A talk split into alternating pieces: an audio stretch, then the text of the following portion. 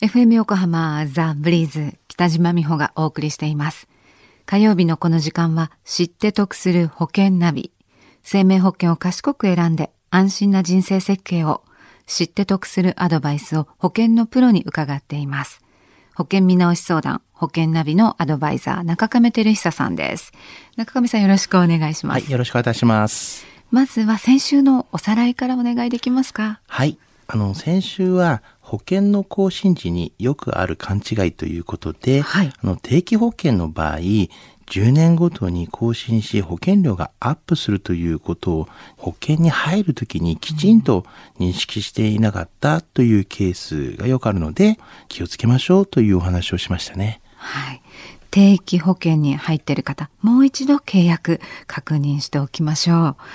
さあ、それでは中亀さん、今週のテーマは？はい。今週は死亡保障の勘違いについてお話をします。はい。あの、私はあの、剣道をやっているんですけども、ええ、その、この間ちょっと集まりがございまして、はい、あの、先輩が自分の保険の話をし始めたんですね。え、で、いつの間にか、あの、死亡保障額の自慢合戦になりまして、ええ、そして私が結局ジャッジすることになりました。はい。はい。その時にですね、まあ、先輩が、あの、俺の保証は3000万円だとか言っていまして、はい。で、それに関して私が、あの、先輩その保険、3000万円支払われないんではないんでしょうかと、そういった話をすると、嘘だろうと大騒ぎになりました。はあ、そのね、先輩は死亡保障3000万円の保険に入ってたんですよね。はい、そうしましたら亡くなった時には3000万円支払われるってやっぱり思いますよね。そうですよね。でも北島さん本当に亡くなった時に、はい、どの年齢でも支払われると思いますか？やっぱりどの年齢でもというわけにはいかないですよね。そうですね。あのこの先輩の場合なんですけども、はいまあ、入っていた保険はあの定期付き就寝保険という保険でして、うん、あの死亡時に関しては3000万円という保証があるんですね。はいえー、ただあの内訳がですね、まあ、収支の部分が、えー、300万円という形で、はい、まあ、これは生涯にわたってなんですけども定期の部分が2700万円とこれ15年の定期だったんですね。まあ、つまり300万円は生涯支払われる保険で、はい、2700万円は契約してから15年間という形の支払われる保険なんですね。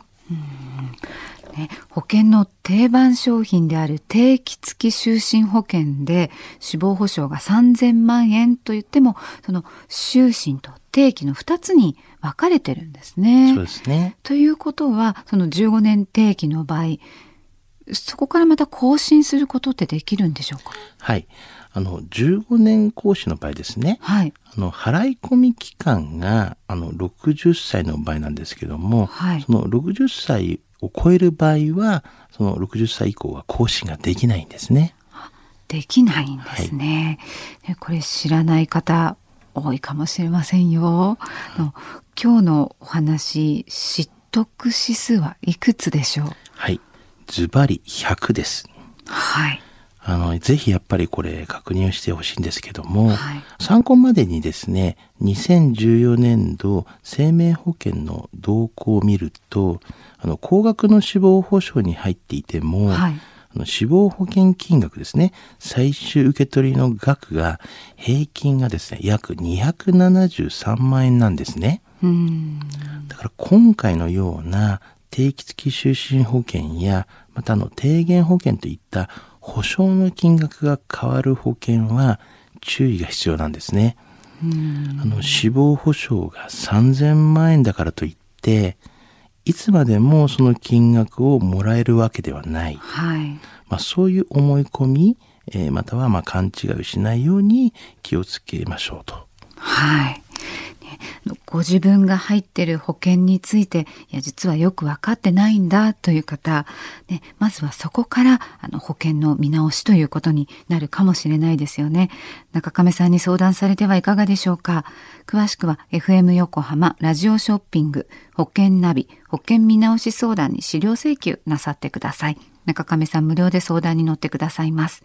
お問い合わせは045-224 045-224-1230または FM 横浜のホームページ、ラジオショッピングからチェックしてください。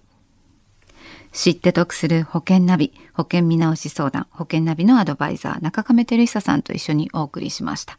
中亀さん、来週もよろしくお願いします。はい、よろしくお願いします。